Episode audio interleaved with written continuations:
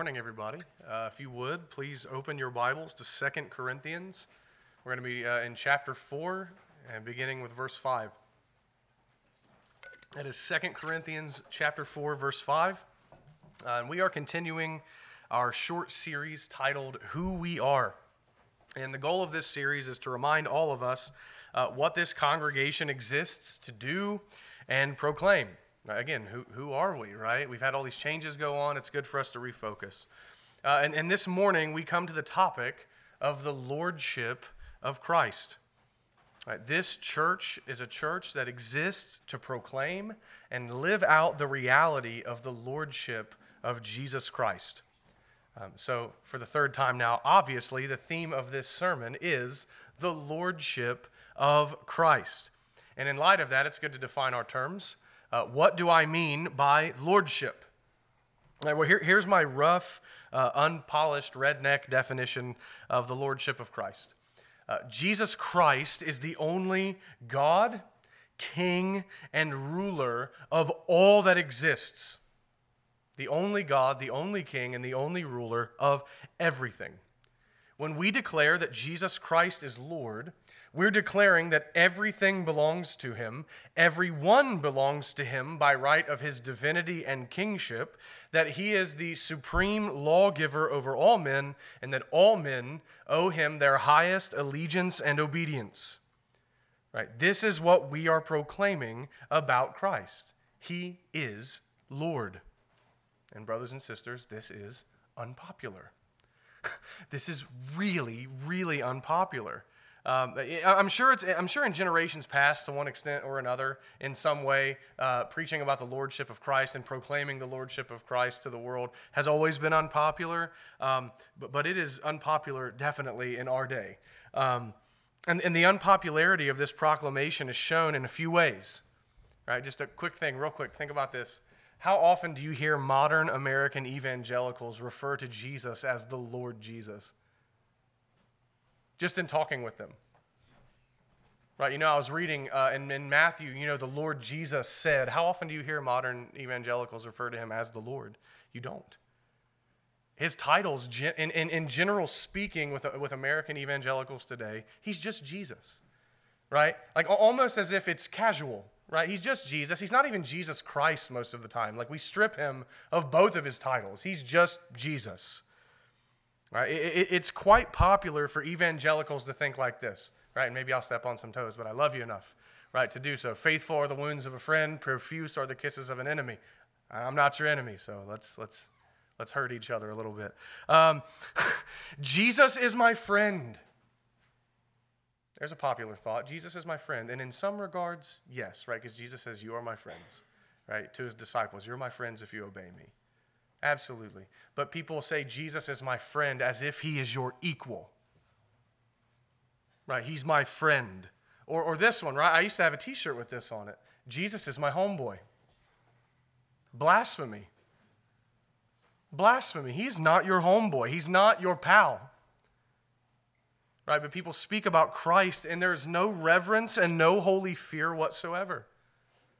Right? Or, or, or a lot of evangelicals like to think that uh, Jesus is needy, right? Right? He just wants you so much he can't stand it. Don't you know that you're breaking his heart? He just wants you, he needs you, right? Or that Jesus is a hippie, right? He's in California wearing a pair of Birkenstocks. Like he doesn't care about how you live or what you do so long as you love him, and whatever that means, right? However you want to define loving him right? That he's okay with everything you do. And as one woman uh, posted on Facebook this week that I read, he just thinks you're amazing. Jesus thinks you're great. Right? Or uh, that Jesus is somewhere up in the sky just wringing his nail scarred hands, wondering what we're going to do. Right? How are things going to pan out? He doesn't know. He's scared to death, wondering if you're going to make the right choices. Or, and this one may be most common among even conservative Christians, right? Jesus is only ever considered as Savior, but never hardly as Lord. Right? His Lordship is rarely considered. It's not denied, but it's not really thought about. It's not really preached upon. But that's not what Scripture teaches us. None of those things. The Word of God declares time and again that Jesus Christ is Lord. That's actually, uh, we just recited the Nicene Creed. That was a long creed. Not, not the longest one, by the way. Look up the Athanasian Creed. Maybe we'll hit you for that with Christmas. It'll be good. Uh, it takes forever to read it. It's good stuff. Uh, but the earliest and shortest creed in all of Christianity is in 1 Corinthians 12:3. Jesus is Lord. That's the first Christian creed ever. And so that is what we are to declare the Lordship of Christ. And my goal in this sermon is to make much of Christ and to show you what it means that Jesus is Lord. And, and I'm going to keep it real. I am not going to even begin to scratch the surface of this glorious truth and all that could be said, but I just want to consider three things that Jesus' Lordship means and implies. And here they are. I'll tell you at the beginning. The Lordship of Christ declares his deity, his dominion, and that he is the director of all men. Right? So there's your Baptist alliteration for the week. It's easy to remember, right? Deity, dominion, director. Right? So those are the three points I want to try to make this morning, and I'll be doing so uh, in a topical way. Um, so we're going to be looking at a whole bunch of different texts. We're going to read a whole lot of Bible this morning instead of just working through one passage. Uh, but we're going to be jumping off from 2 Corinthians uh, chapter 4, verse 5a. We're just going to read the first half of 2 Corinthians chapter 4, verse 5. But with that said, now if you would and are able, please stand with me uh, for the reading of the inspired, inerrant, and infallible Word of God. 2 Corinthians chapter 4 verse 5 For what we proclaim is not ourselves but Jesus Christ as Lord. This is the word of God. Let's pray. Our great God and Father, we come before you now and humbly ask for your blessing on the preaching of your most holy word. Open our eyes to the glory of our Lord Jesus Christ, your only begotten Son. Show us what it means that He is Lord and show us what it means for how we are to esteem Him and proclaim Him and live in this world for His glory. Soften our hearts this morning that we might be made receptive to your truth. Work in us by your Spirit and make the preaching of your word effectual to our salvation. Have mercy on us, is what we're asking. Have mercy, we pray. And we ask for this in Jesus' name, and not for our sake, but for his sake, that you would hear us and answer our prayer. Amen. You guys may be seated. All right, so let, let me begin by reading our starting text again. For what we proclaim is not ourselves, but Jesus Christ as Lord. Right, the Apostle Paul gives us a summary of his ministry here. He preached that Jesus Christ is Lord. This is what we proclaim, says Paul. And the we here, if you're wondering, refers, it's an apostolic we. It refers to all true apostles of Jesus Christ. Paul was fighting a, a, battle with the Corinthians. There were some false teachers in Corinth who were saying that Paul was not a real apostle. And this letter, Second Corinthians, is him saying, Oh, really? Um, right? Because Paul is an apostle and, he, and he's proving his apostleship to them. Um, so the we here refers to all true apostles. The apostles, being commissioned by Christ to go and preach the gospel, did not preach about themselves. They did not preach the wisdom of the world. They did not preach their own ideas about things. Rather, they were determined to proclaim that Jesus Christ is Lord. And they were determined to proclaim the fullness of what that means and what that entails for all men. Right? So, this is what all true apostles preached that Jesus Christ is Lord. So then, if that's what the apostles preached, that's what all their successors have preached. That is, all true ministers, right? By the way, just the ministers of God are the successors of the apostles, not popes, right? All true ministers preach the same message that the apostles preached. And since all true ministers preach the same message of the apostles, then that means the message of the whole church is that Jesus Christ is Lord. That's what we exist to proclaim because that's what the apostles proclaimed. But Notice with me that in his first letter to the Corinthians, Paul says in 1 Corinthians chapter 2 verse 2, "For I determined to know nothing among you except Christ and him crucified." Right? Paul certainly did that, and he says here, "But we proclaim that Jesus Christ is Lord." Right? I, I, just want to address this real quick. Some people say, "Well, which one did he proclaim?" Uh, the answer is both. Right? He's summarizing his messages, a message in two different uh, statements. Right? When Paul says, I determined to know nothing but Christ and Him crucified, he means that the cross is the absolute center of everything that he preached.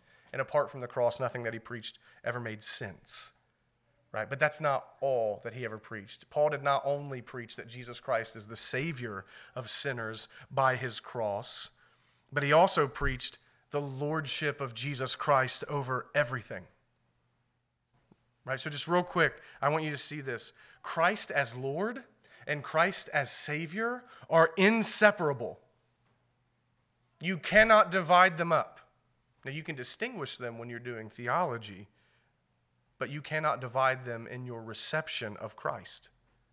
You cannot, contrary to some false teachers, you cannot truly savingly believe that Jesus is Savior without believing that He is Lord.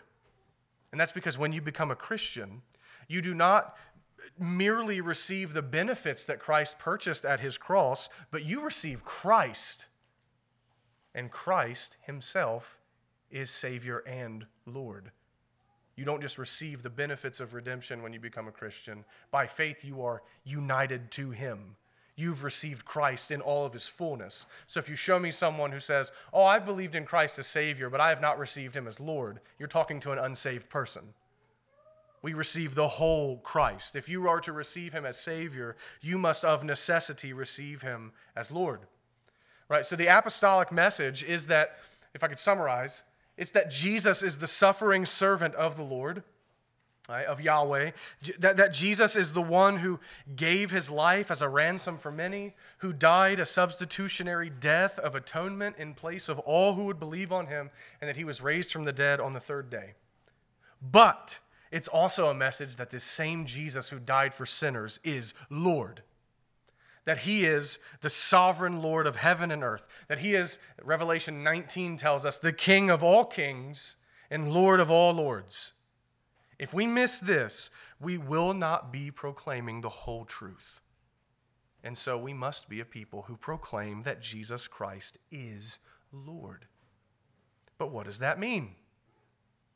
Again, if we're to proclaim the Lordship of Christ in order to be a faithful apostolic church, and again, when I say apostolic, I mean a church that preaches the message of the apostles, we must know what it means. Now, the word Lord and it's kurios in the Greek. We're going to have to keep that in mind here for a minute. The word kurios, Lord, is a multifaceted word. It has layers in how it's used in reference to our Lord Jesus. Uh, so then, in order for us to get a full orbed view of the Lordship of Christ, we're going to consider some of the different uses of the word Lord or kurios and, and the implications of them. and, and first, we're going to consider that the declaration that Jesus is Lord is a declaration of his deity. When we proclaim to the world that Jesus is Lord, we're saying that Jesus is God. He's God. So let's begin.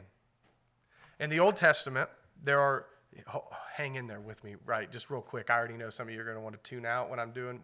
Just stay here, right? In the Old Testament, there are two Hebrew words that we translate to Lord in our English Bibles. The first word is Yahweh right? Yahweh. And that's God's formal name. We translate it in English to Lord with all capital letters. If you ever read your Old Testament and you see capital L, capital O, capital R, capital D, that is our what we put in English for Yahweh. That is God's formal name. Right? We translate it Lord. The second word that we translate Lord in our English Bible is Adonai. Right? Again, we're talking Old Testament Hebrew. Adonai. And Adonai is a title that is used for God and it means sovereign, master, like king, ruler over everything. And we translate it Lord, capital L, lowercase r, or lowercase o, lowercase r, lowercase d, right? So whenever you see that in the Old Testament, that's Adonai. And this is important for us because of, again, stay with me, because of the Septuagint. Some of you know what that is. It's the Greek translation of the Old Testament, which was the Bible of the early church. Right? And in this Septuagint, in this Greek Old Testament, both Yahweh, God's name, and Adonai, God's title as sovereign ruler, are both translated by the same word in Greek, kurios, Lord. And as Greek became the dominant language in many parts of the world, the, uh, the, the, Greek translation of the Old Testament spread. Right? Greek becomes more dominant language. It's, it's more of an academic language. Right? So what happens? The Septuagint, the Greek Old Testament, spreads and spreads and spreads. And because of that, it became common usage by the first century, when the New Testament was being written, it became common usage among Greek speaking and Greek reading Jews that God alone is to be called Kurios. God alone is to be called Lord. Now, why did I say all that? Why did I give you that history lesson? Why? Well, the New Testament's written in Greek. The New Testament's written in Greek. So then, the apostles, who were Jews, Greek speaking Greek reading Jews when they began to call Jesus Kurios after his resurrection. When they began to call Jesus Lord after his resurrection, they knew what they were saying about him. And so did everyone else. This is why people wanted to kill them, particularly the unbelieving Jews wanted to kill them. Why? Because in calling Jesus Lord, they were calling him nothing less than God Almighty. When they said Jesus is Lord, they were saying Jesus is Yahweh. Jesus is the God of the Old Testament. And they were saying Jesus is Adonai.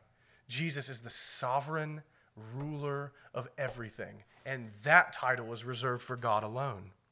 So again, when we when we read the New Testament and we see references to Jesus as Lord or our Lord Jesus or the Lord Jesus or we proclaim Christ Jesus as Lord, the apostles are making a very bold and very clear statement about who Jesus is. He is God. Right? So, so there's just a, a general principle about Jesus' title of Lord. The apostles knew and intended us to recognize that they were calling him the very name of God when they called him Lord. But let me show you some uh, even more explicit evidence of this. In, in 1 Peter chapter 3, verse 15, a pretty famous verse. You'll read this. Peter tells the Christians, But in your hearts, honor Christ the Lord as holy. Honor Christ the Lord as holy in your hearts.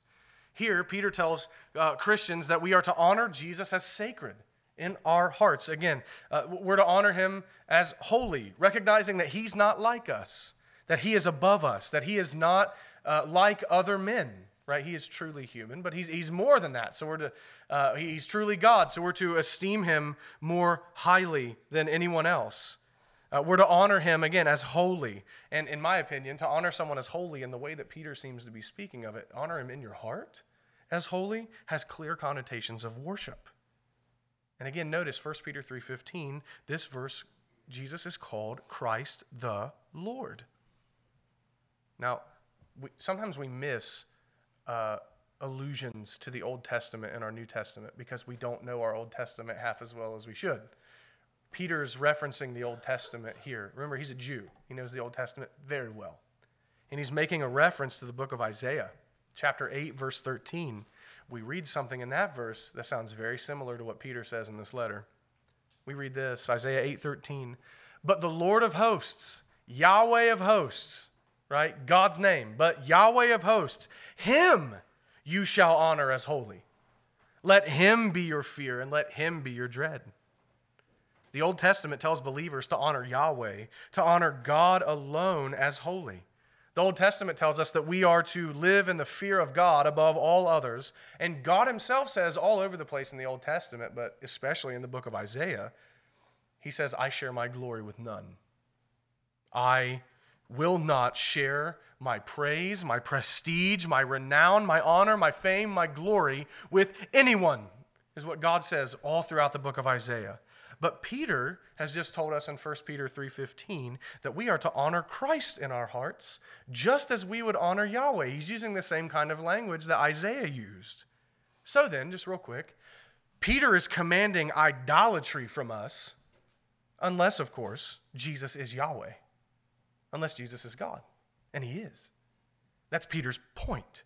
That's why Peter says you should honor him in your heart as holy. Why? Because he's Jesus the Lord. Because he's God. Or let's consider some other texts. Consider the words of the Apostle Paul, 1 Corinthians, or not 1 Corinthians, Colossians chapter 1, verses 9 through 20. I'm not going to read the whole text to you. But if you, if you look at that text in verse 10, you'll see that the Apostle Paul refers to Jesus as the Lord. And then he goes on to speak of the work of redemption that Christ uh, accomplished for us. And then we go on to read this very famous portion of Scripture in verses 15 through 20, referring to Jesus, who has just been called the Lord. He is the image of the invisible God the firstborn of all creation. For by him all things were created in heaven and on earth, visible and invisible, whether thrones or dominions or rulers or authorities. All things were created through him and for him.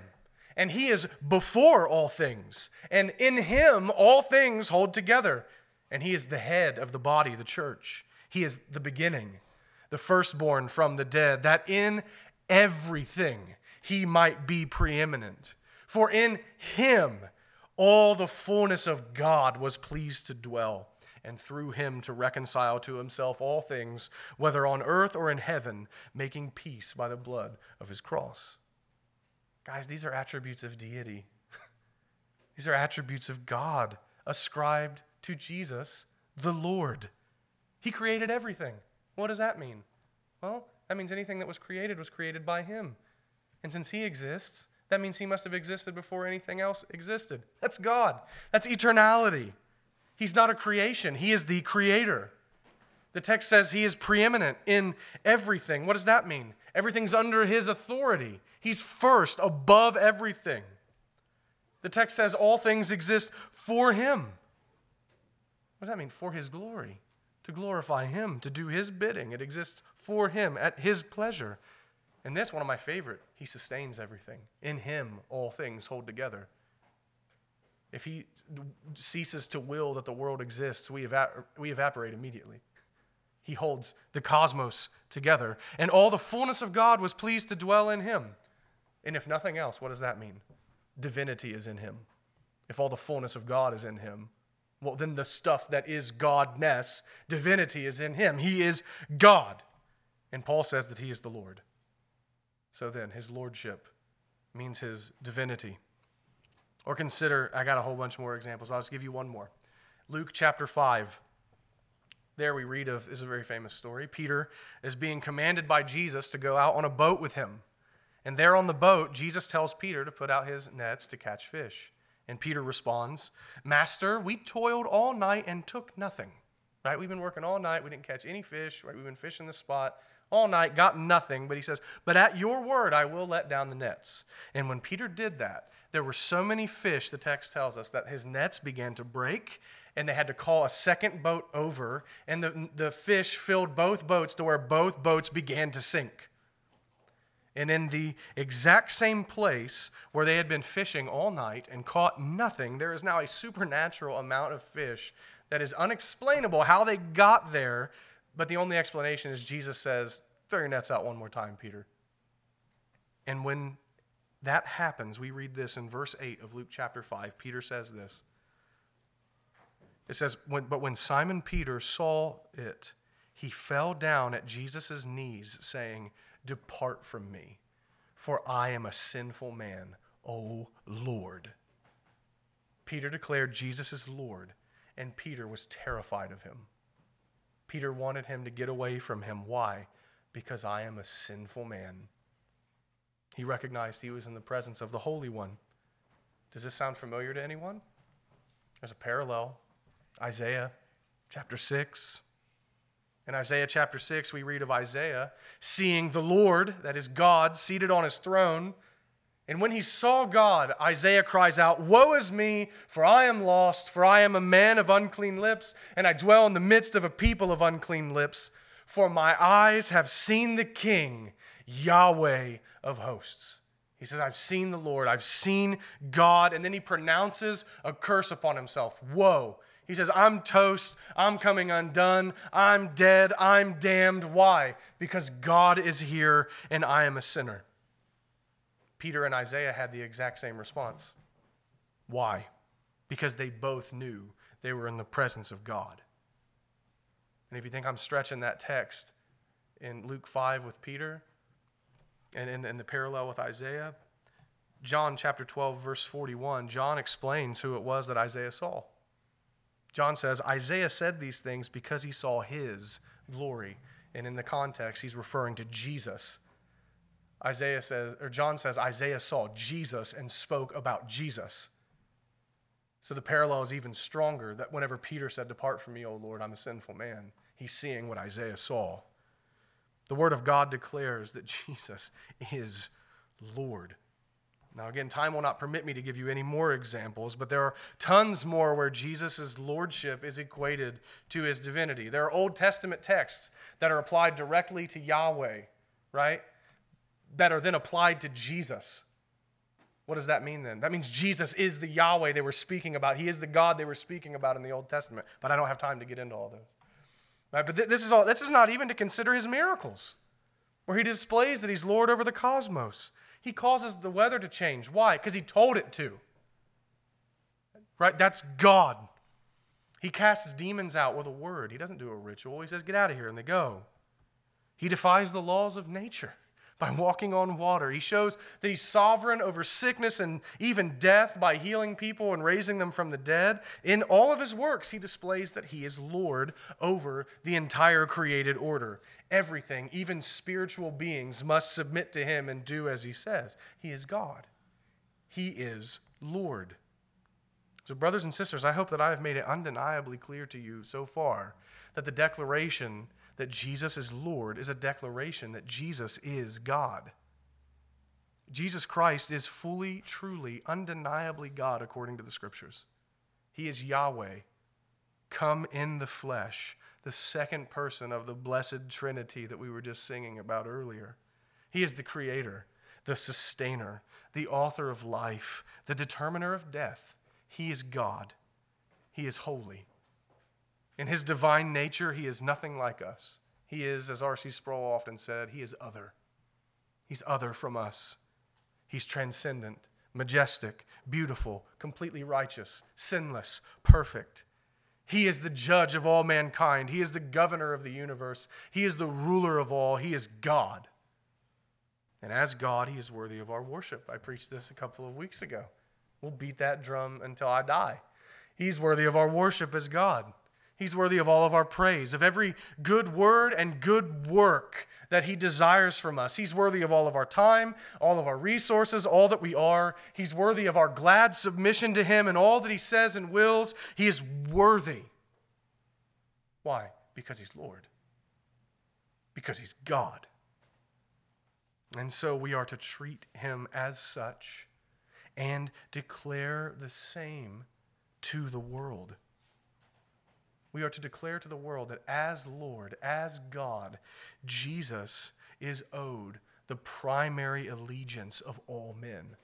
Why? Because you're a creature and He created you. You owe Him. We declare that. He is God. And we are to esteem Him higher than all and reverence Him in every area of our life. There are none like him. Remember what God says in Isaiah? To whom will you liken me? He says, There's none like me. The same is true of our Lord Jesus, and we are to think of him that way. He is Lord. But having considered that his lordship means his deity, we, we now return, or rather, we now turn to another and related topic of his lordship his dominion. That he is Lord means that he has dominion. Now, I need to say that this is all very closely related to the fact that he is God. Right? Very, very close, right? Because God has dominion over all things, right? So I want to be very clear. Maybe this will actually help some of you read your Bibles. I hope so, right? Jesus already had dominion in every way in his divine nature. As God, he already had dominion over all things, but the Bible teaches us that he also received dominion. How? Well, he's truly human in his human nature, Jesus received dominion. So here's a beautiful thought before we dig in. He truly has dominion in both natures. And that means that in every way imaginable, in every way conceivable, Jesus is Lord. Both as God and man, Jesus is Lord of all. I like that. Both natures. There's no escaping it. You consider him as human, he has dominion, he's Lord. Consider him as God? Well, of course he has dominion, and he is Lord. And the title Lord, as I said about that Adonai title, this title doesn't just mean he's God, it means that he is the sovereign ruler, the master, the king of everything. And I'm going to get hype as I teach you guys this. I'm just going to warn you, I am very excited. Let's begin by looking first to Psalm 110, verse 1. We read, The Lord says to my Lord, Sit at my right hand until I make your enemies your footstool. The Lord says to my Lord, Sit at my right hand until I make your enemies your footstool. So, King David, who authored this psalm, writes that Yahweh, if you see it in your English Bibles, all caps Lord, Yahweh tells one who is David's Lord, David's sovereign, his Adonai, God tells this Lord to sit down at his right hand. And the right hand of God is the place of authority and honor. And the one who is called Lord is going to sit there until his enemies are conquered. He's going to have dominion over everything. But who is this Lord? Who is this Lord that David saw who's seated at the right hand of Yahweh? Most of us know just because we recite the creeds and stuff, but I want to show you from Scripture who this person is. The Apostle Peter in Acts chapter 2, verses 32 through 36, tells us that this psalm, Psalm 110, is to be applied directly to Jesus Christ. This is not an inference, this is apostolic teaching. Acts 2 32 through 36, he says, This Jesus God raised up, and of that we are all witnesses. Being therefore, Jesus, being therefore exalted at the right hand of God, and having received from the Father the promise of the Holy Spirit, he has poured out this that you yourselves are seeing and hearing. For David did not ascend into the heavens, but he himself says, The Lord said to my Lord, Sit at my right hand until I make your enemies your footstool. Let all the house of Israel know, therefore, for certain that God has made him both Lord and Christ, this Jesus whom you crucified. Under the inspiration of God the Holy Spirit, Peter says that Psalm 110 is about Jesus and his ascension to the right hand of the Father. And this ascension was Christ's formal coronation ceremony as Lord. He was seated at the right hand of the Father, and in his human nature was officially declared Lord of all. Now, I want to be clear this was also true of Christ at his resurrection but it was officially and publicly declared in his ascension to heaven where he was where he was seated. He began his session is what we call that in theology. He was seated at the right hand of god. The, the point is this. God the father has made jesus in his human nature lord. Jesus therefore is sovereign. He is the ruler. He is the king. He is the adonai. He is in charge. Or consider the text of daniel 7 verses 13 through 14. I've read this to you guys so many times in the last year. Daniel says, I saw in the night visions, and behold, with the clouds of heaven there came one like a son of man. And he came to the Ancient of Days and was presented before him. And to him, this Son of Man, to him was given dominion and glory and a kingdom that all peoples, nations, and languages should serve him. His dominion is an everlasting dominion which shall not pass away, and his kingdom one that shall not be destroyed. Jesus is this Son of Man. Jesus, at his ascension, came up on clouds, did he not? And he came up to the Ancient of Days, God the Father, and there he was given dominion and glory and a kingdom. There he was given all authority. There he was given an eternal kingdom. There he was given by his Father the right to rule all peoples and nations and be served, that is, worshiped, obeyed by them all. Jesus has dominion because he is Lord. Consider the words of Christ himself, Matthew 28 18, right? The Great Commission text that everyone forgets about. That is the great foundation of the Great Commission itself. Before he says, Go, make disciples. He says, Therefore, go. Why? All authority in heaven and on earth has been given to me. He says, This world is mine. It belongs to me. Why? Because He's Lord. He's Lord. Or what does Paul say in Philippians 2, verses 5 through 11? Paul speaking there of how Jesus came to earth, took on a human nature, and humbled himself in obedience to God, even to the point of death on a cross.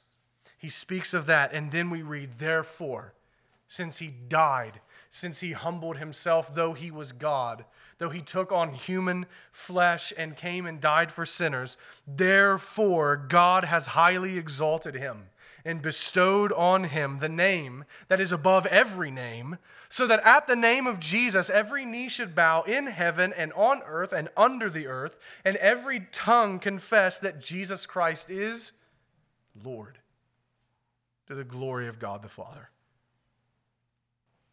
Having humbled himself to death, he has given the name above every name, and that name is Lord. He's given the title Lord.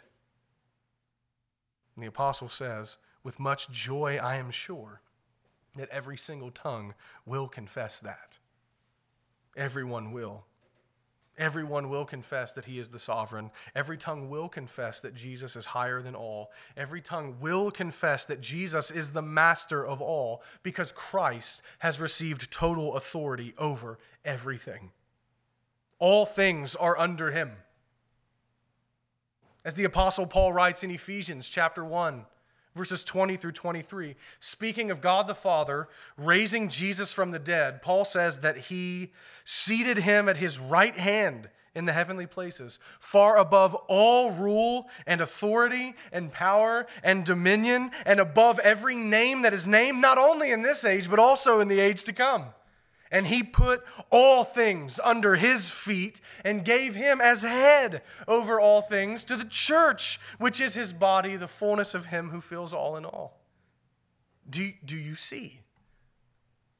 Do you see the extent of the authority and dominion of our Lord Jesus? Do you see?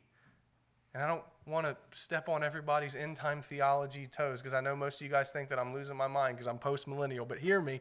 Do you see that his authority and dominion is not awaiting some future millennium? It's just not. With all respect to John MacArthur and all those cats, I love him to death. His authority is not awaiting some future time, he has it now. He is above all things now. He is sovereign over all things now. This world belongs to him now, and it has ever since he was raised from the dead and ascended to heaven. He reigns because he is Lord. That Jesus is Lord means that he occupies the office of king.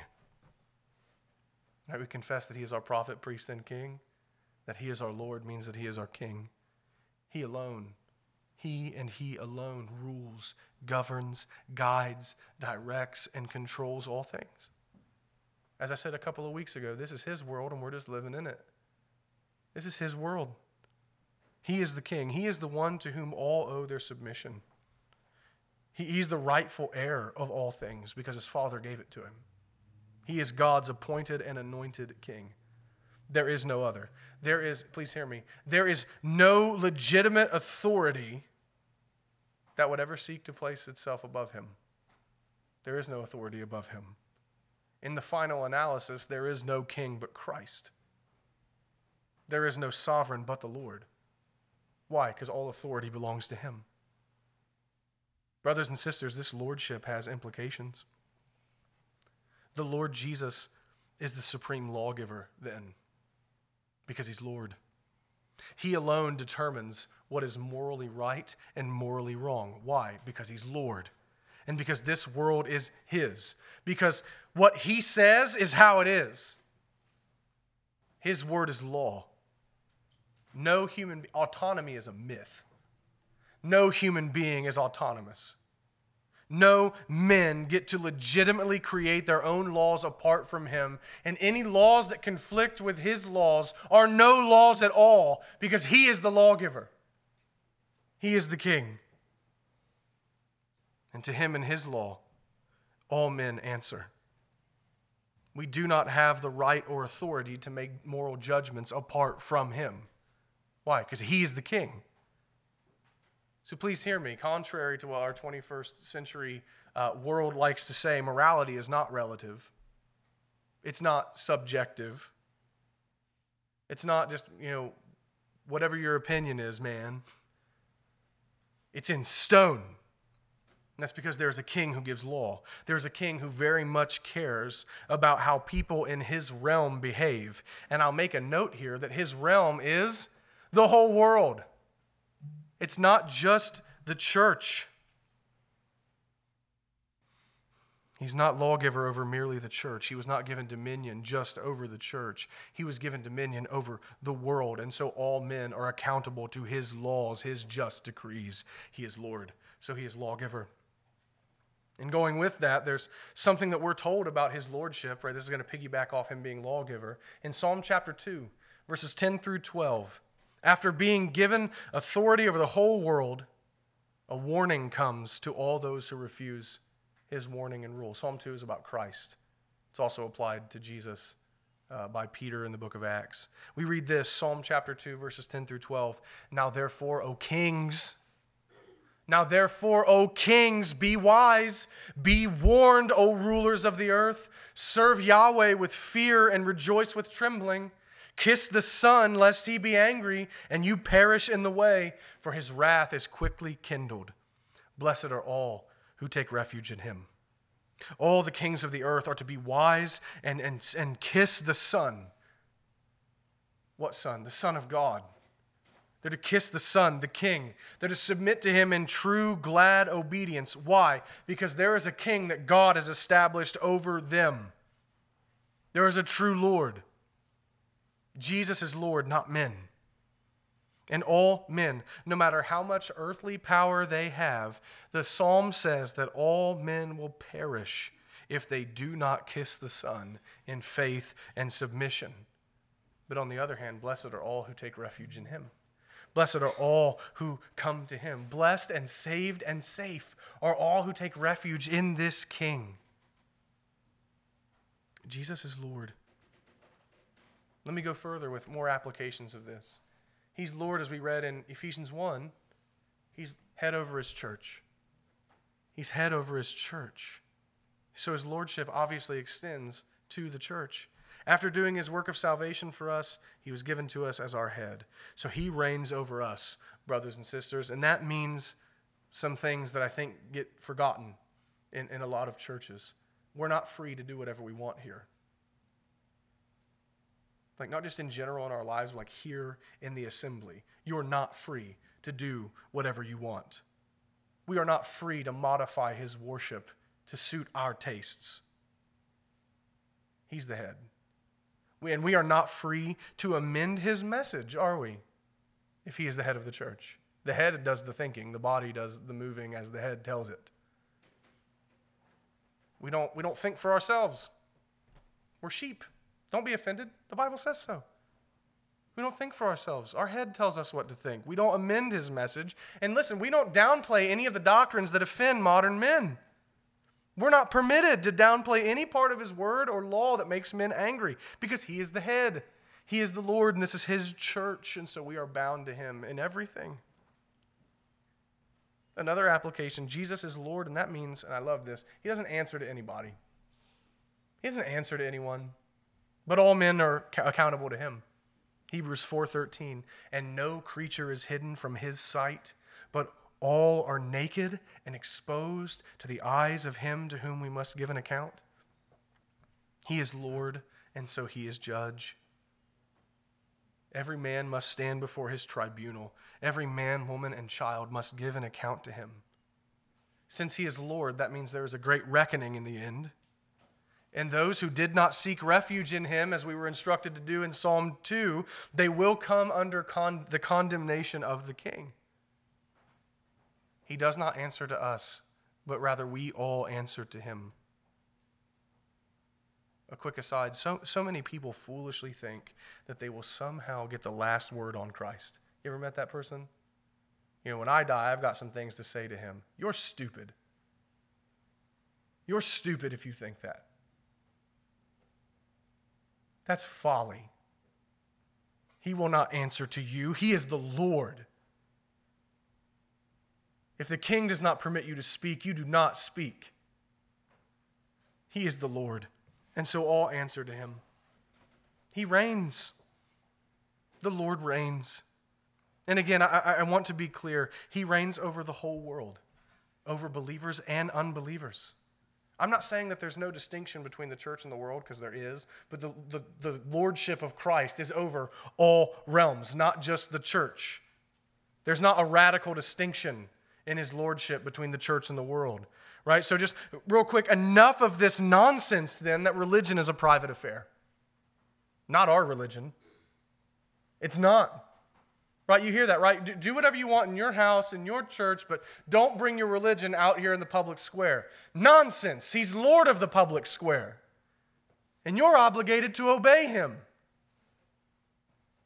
Enough of this nonsense that religion is not to have a say in government. Not our religion. Now, I'll tell you what, the Romans understood that to some degree or another, and that's why they viewed Christianity as a threat. Because we said Caesar is not Lord, Jesus is Lord, and Caesar must submit to him. Now, our weapons are not swords, our weapons are not guns, right? It's not that kind of a kingdom. This kingdom is not of the world.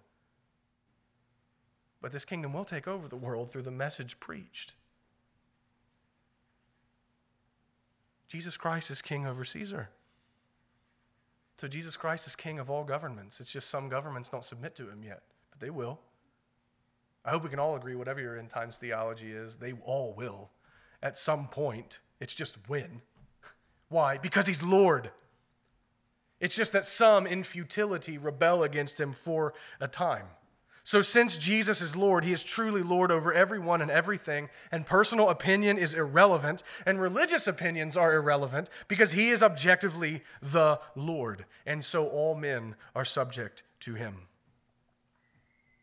And as I've alluded to, this utter sovereignty over the world means in the end that he will have dominion over the whole world. His lordship actually in, ensures his victory over all things. Because if he has all authority, then he is free at any time to exercise all authority and take this place over. And he will, because he is Lord. Bottom line Jesus Christ is Lord of all, not just over the church, not just over religion, not just over believers, but over every single thing. He is Lord of everything physical and spiritual, in heaven and on earth, visible and invisible, mountains and molecules, law and lands, believers and unbelievers. He is Lord. It's all His. And we need to know that. But now we come to the final point that I'd like to make concerning Christ's lordship. And I know I've been up here for 47 minutes and 40 seconds. I keep a timer. You've all seen The Patriot. It'll be fine. That movie's like three hours long. Be quiet. Since Jesus is Lord, that means that He is the director of our lives. Right? And this really flows out of the points that I've already made. He's the director of our lives. Since he is God, since he is the sovereign ruler, since those things are true, here are the practical ramifications. Jesus Christ as Lord will not play second fiddle to anyone or anything. He will be first, and he absolutely will not accept anything less. I heard one country pastor in a sermon I was listening to. I listen to sermons about whatever text I'm going to preach to see if someone said it better than me because I will steal from them and then credit them. but I heard one country pastor say this in, in just this big southern drawl, and it hit me like a ton of bricks. He said, Brothers and sisters, Jesus will not come next. He won't come next. It won't be something and then him. No, he doesn't come next. He must always come first. Even in his earthly ministry, Luke chapter 9, there was a man who said, Jesus, I want to follow you, but first let me bury my father. And that doesn't mean there was a rotting corpse. What that means is my father is getting older. Let me, let me stay with him until he's dead, and then I'll follow you. And Jesus says, No, let the dead bury the dead, but as for you, go and proclaim the kingdom of God. He says, No, you come now. Another man said that he wanted to say goodbye to his family first. Let me say farewell to my family. And Jesus says, No one who puts his hand to the plow and looks back is fit for the kingdom of God. He will not come next. He will never accept second best. And surely, in our narcissistic 21st century age where everyone says, you know, I'm not going to let another man make me second best, right? Surely we can understand that the one who's actually the greatest will not accept being made second. Anything less than first is beneath him and an insult to his majesty and glory. Brothers and sisters, we must take this seriously. We, we must take his lordship seriously. Hear me. If we do not, then we, especially as Reformed Christians who are known for exposition and we love theology and we're like, we're like the, the, the stern ones, right? We of all are the highest order of hypocrites in the world if we do not take the lordship of Christ seriously. Why would we say that we believe every word in the book? That we believe that Jesus is everything that I've expounded on this morning, but then put him second in our lives? That is rank hypocrisy, and it stinks in the nostrils of God.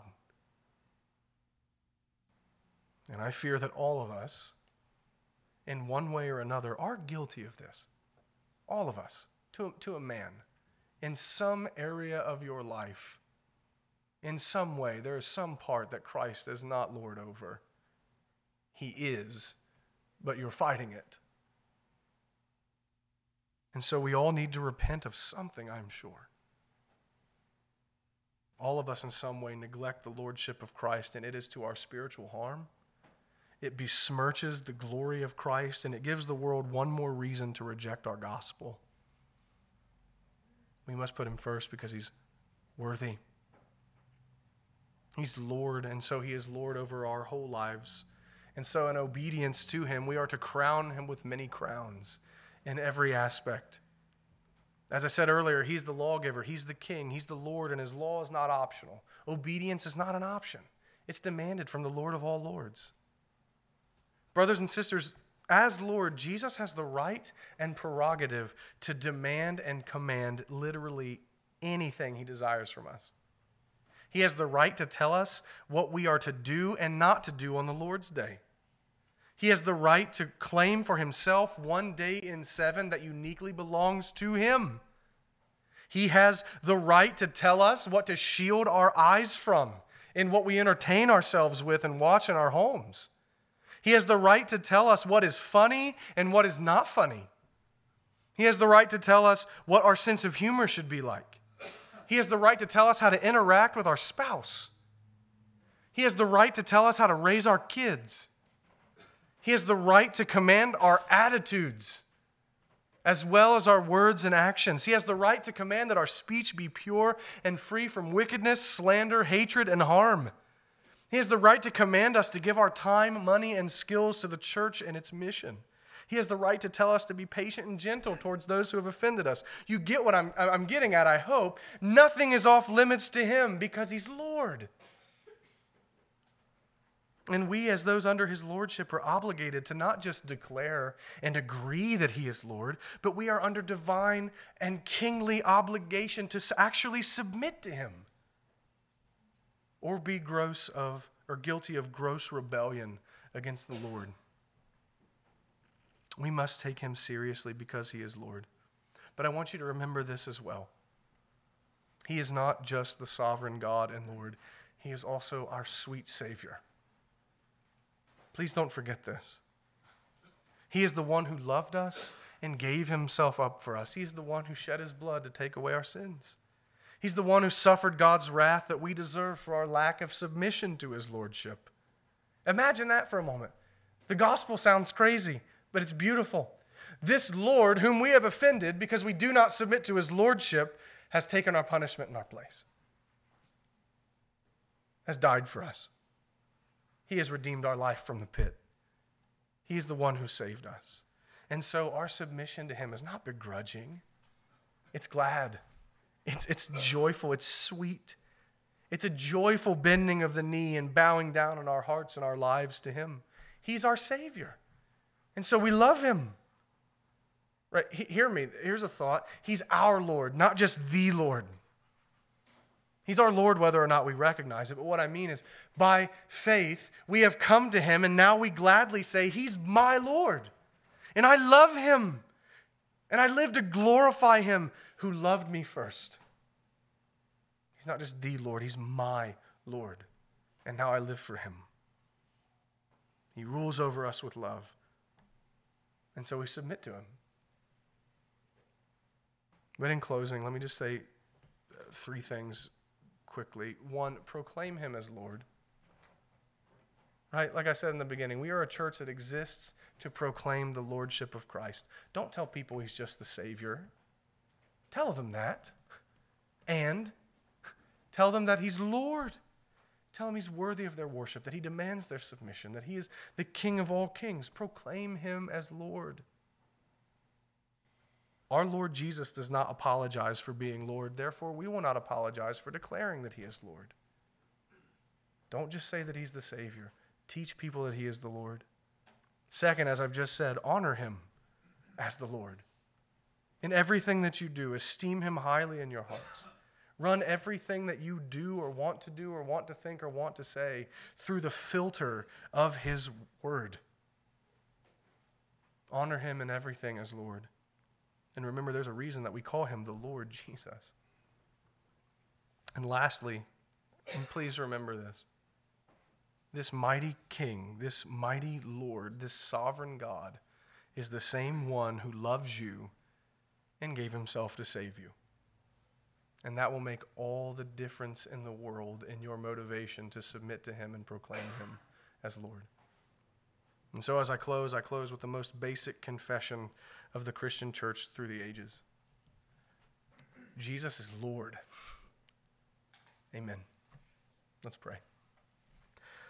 Our great God, we thank you for your word that instructs us and, and, and teaches us. We thank you for your word that, that confronts us with the fact that we uh, do not belong to ourselves that no one is autonomous, that everyone and everything belongs to you through your Son. Grant us courage to go out and proclaim the Lordship of Christ. God, grant us hearts that are submissive to live out the Lordship of Christ in our lives. Grant us repentance.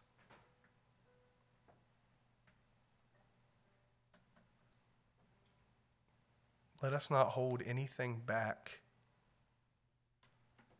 from Christ. Help us to not be hypocrites. Help us to recognize that whatever it is that we hold on to uh, that defies the lordship of Christ is ultimately not worth it. Again, help us to proclaim and live out that He is Lord. We ask for divine aid, and we ask that you'd help us to glorify you. We pray in Christ's name. Amen.